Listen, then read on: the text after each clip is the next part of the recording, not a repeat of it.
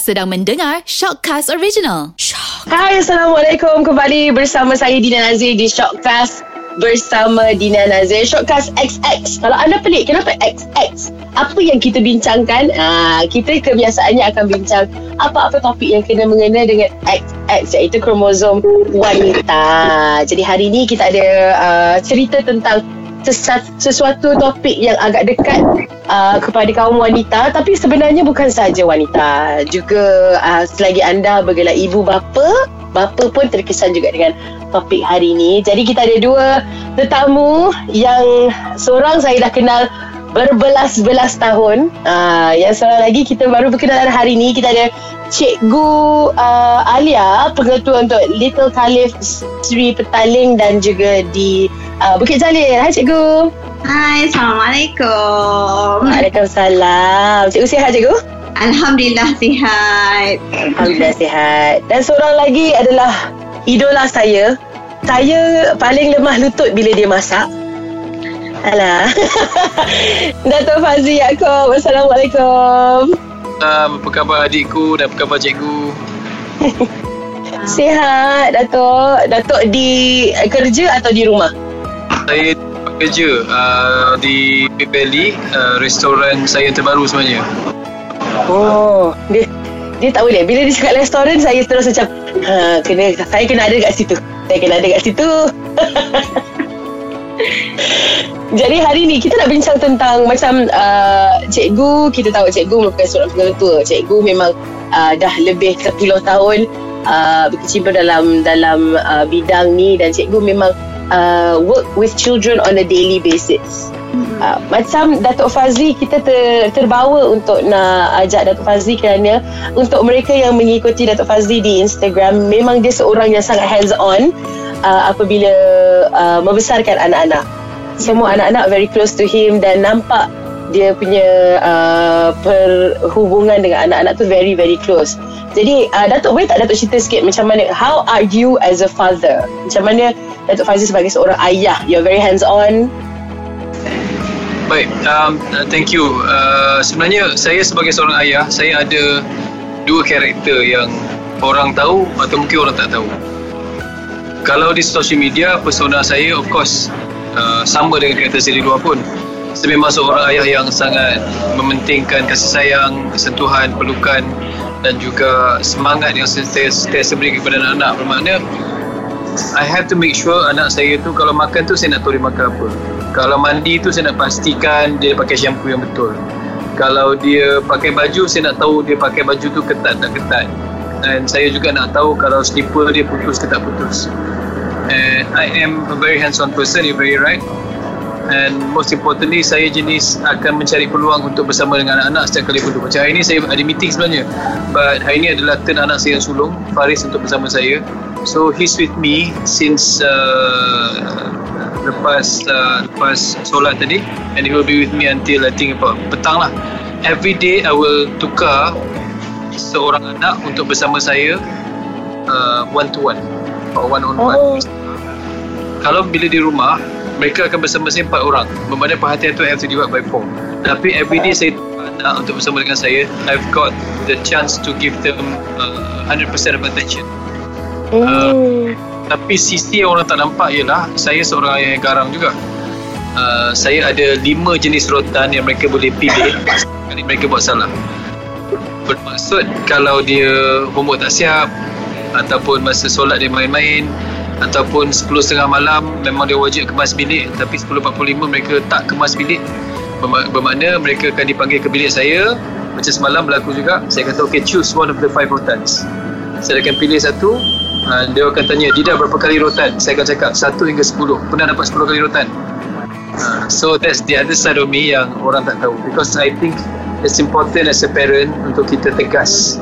Dan zaman sekarang kita tak boleh anak tapi uh, saya masih rotan di tapak tangan kiri untuk mendidik so yes mm. saya sangat at the same time I can be a monster if they make me a monster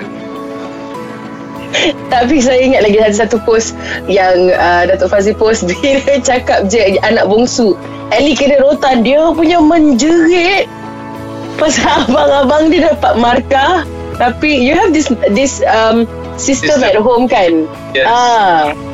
So, Jadi memang- bila agak, agak unik because they collect stars untuk bolehkan dia main game tapi kalau naughty Ah. dia collect red dots untuk dapat rotan. You are right. Rotan lah. She's she's 4 years old kan? Tapi tiba-tiba dia dapat markah rotan dia panik betul sebab dia dah tengok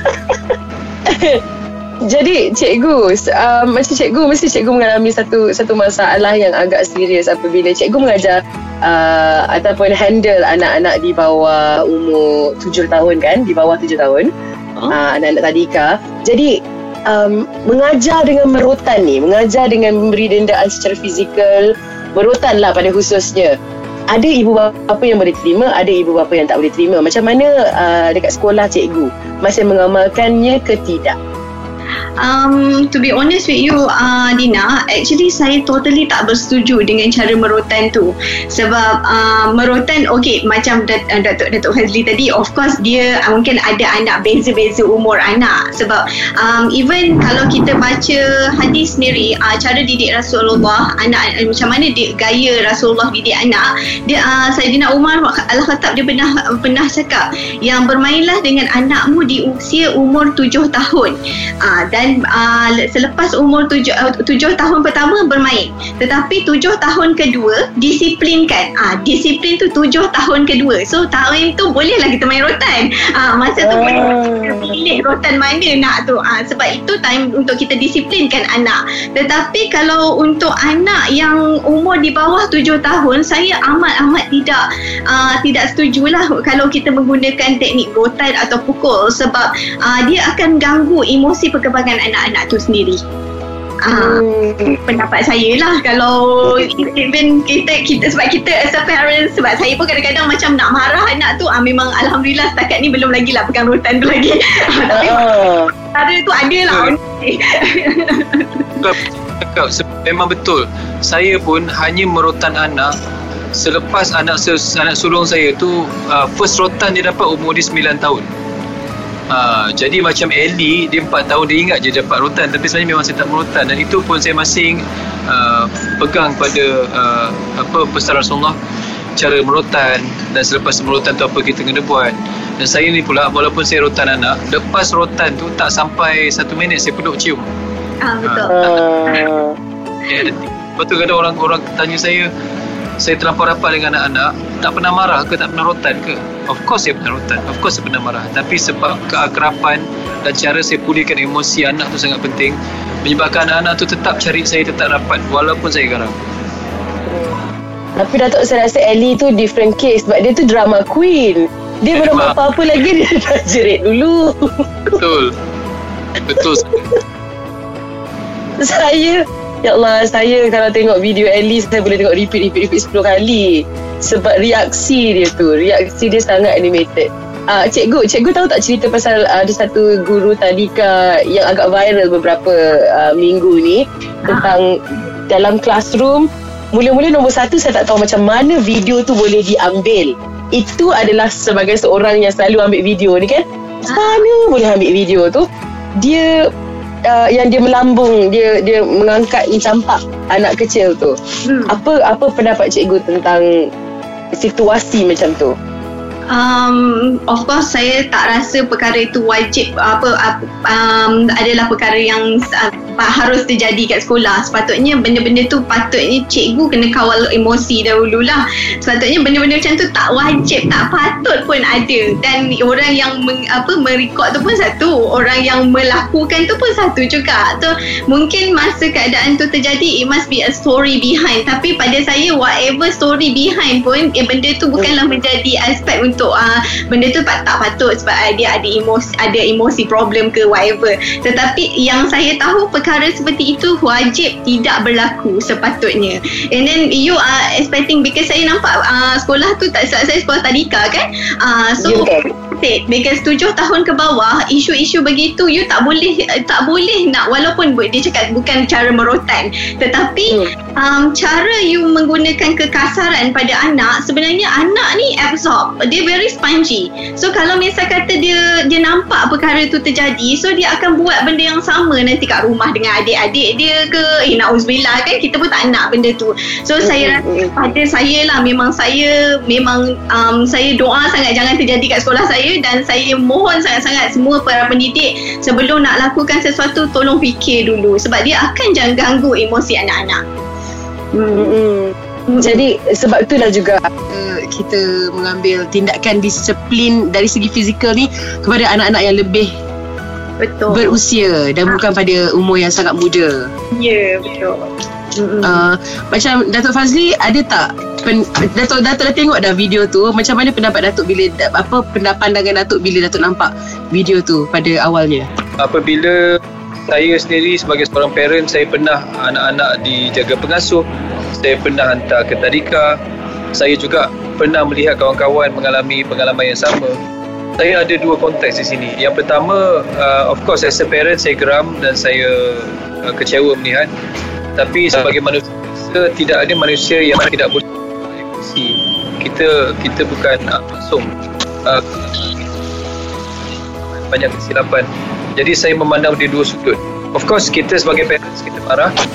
Tapi mungkin sebagai majikan sebagai orang melihat keadaan biasa kita tak tahu apakah uh, tekanan-tekanan yang beliau hadapi di luar sana.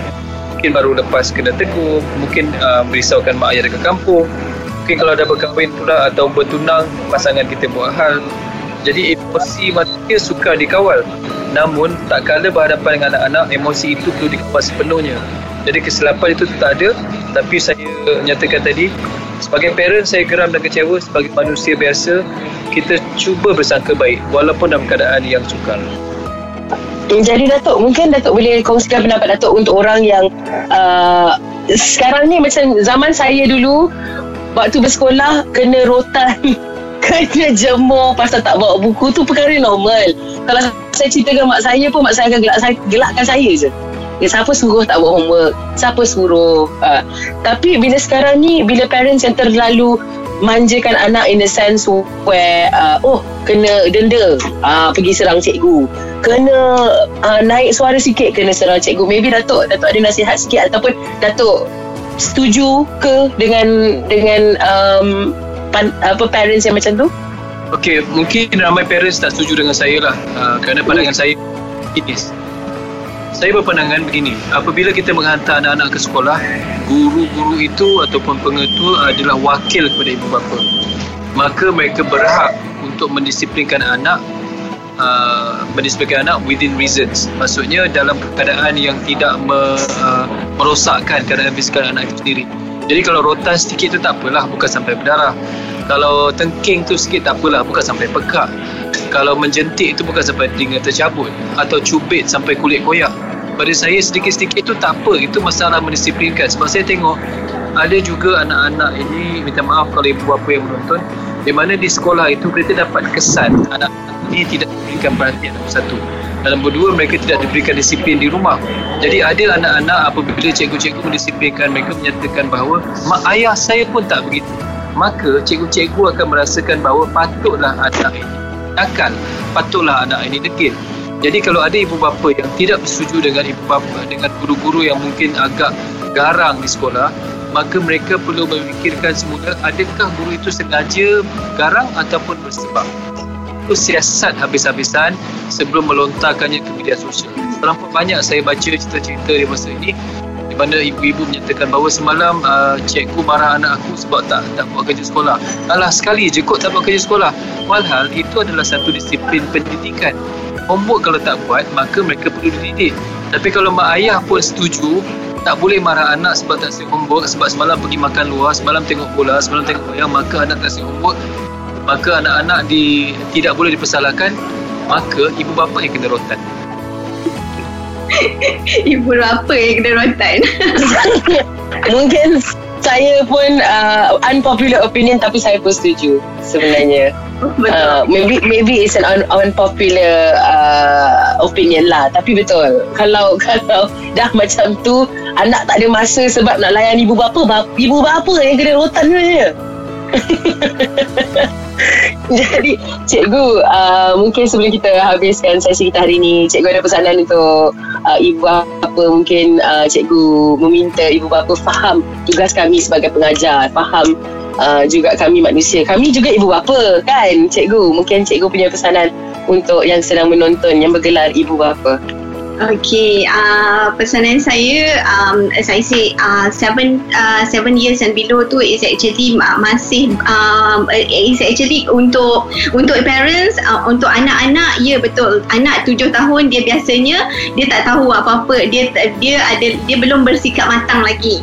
Tetapi um, kadang-kadang betul macam macam Dr. Fazli cakap, kadang-kadang dia pandai buat story, dia pandai buat storytelling. Kadang kita tak ada pun bercakap dengan dia macam tu dia tengok kawan kena marah. Tapi dia cakap oh teacher marah. Tapi dia tak cerita the story is what. So maybe it's a two communications parent pun kena tanya actually kalau betul ada isu-isu seperti begitu begitu mungkin kena tanya kenapa apa ada teacher marah ke? Sebab anak biasa kalau dia buat perang, uh, buat perangai dia akan tunjuk dua perkara. Satu dia tunjuk tantrum satu dia tunjuk fear. Dia takut nak pergi sekolah dia takut kadang tu because of dia penat. Study balik semalam dia okey tak? Semalam dia dia belajar apa semua tu. Dia so, dia okey ke tak? Sebab kadang-kadang uh, anak ni sebab saya find out kadang anak ni uh, berke, uh, apa main game sampai malam. Sampai pukul 12 malam. So bila sampai di sekolah anak tu tak boleh bagi komitmen nak tidur. Lepas tu very bila kita tanya uh, alamak dia mulalah start uh, start tunjuk tantrum parent tolong kami ya. kalau misal kata kami nak didik anak ke macam kalau dengan keadaan begitu kami pun agak sukar kami tak boleh nak marah sebab anak tu below 7 years.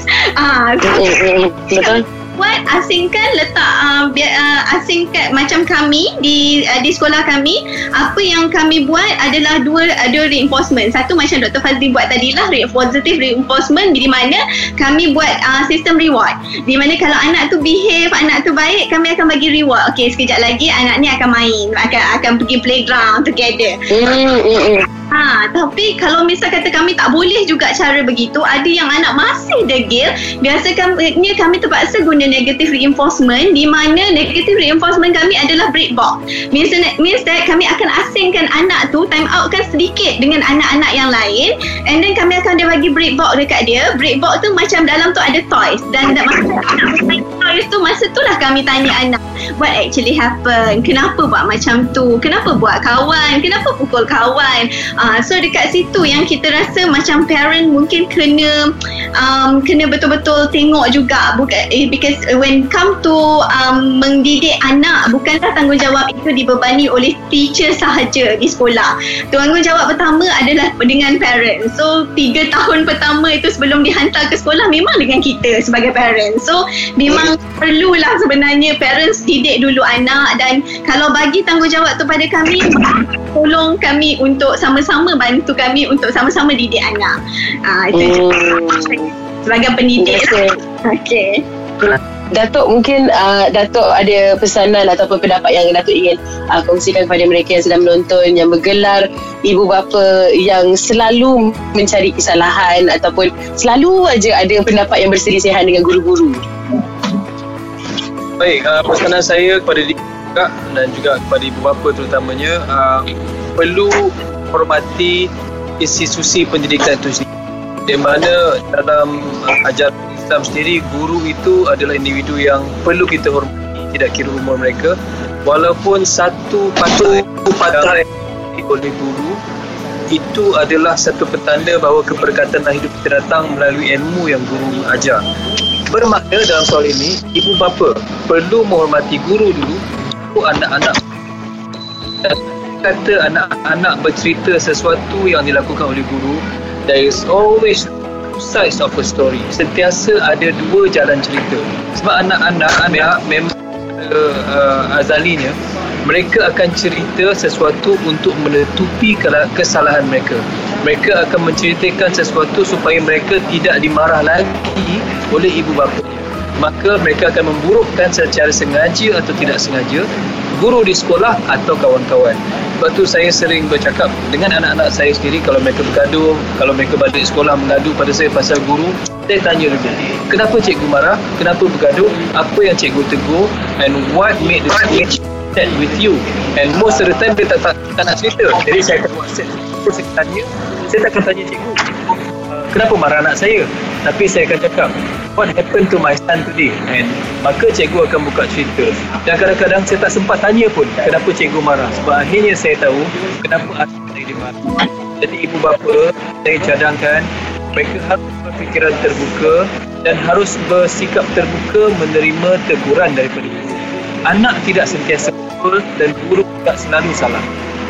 Hmm, saya setuju kerana macam mana pun um, kita kita sebagai seorang manusia kadang-kadang kita terlalu uh, mengukur seseorang dari segi orang oh, macam mana pun anak aku tetap sentiasa yang betul. Tapi itu adalah mungkin itu mungkin itu adalah sesuatu yang kurang wajar diterapkan daripada umur yang sangat kecil kerana apa pemikiran yang akan mereka bawa bila mereka dah besar nanti. Jadi terima kasih banyak-banyak cikgu. Terima kasih Datuk uh, for your time. Terima kasih banyak. Hai, okay, thank you. Assalamualaikum. Waalaikumsalam.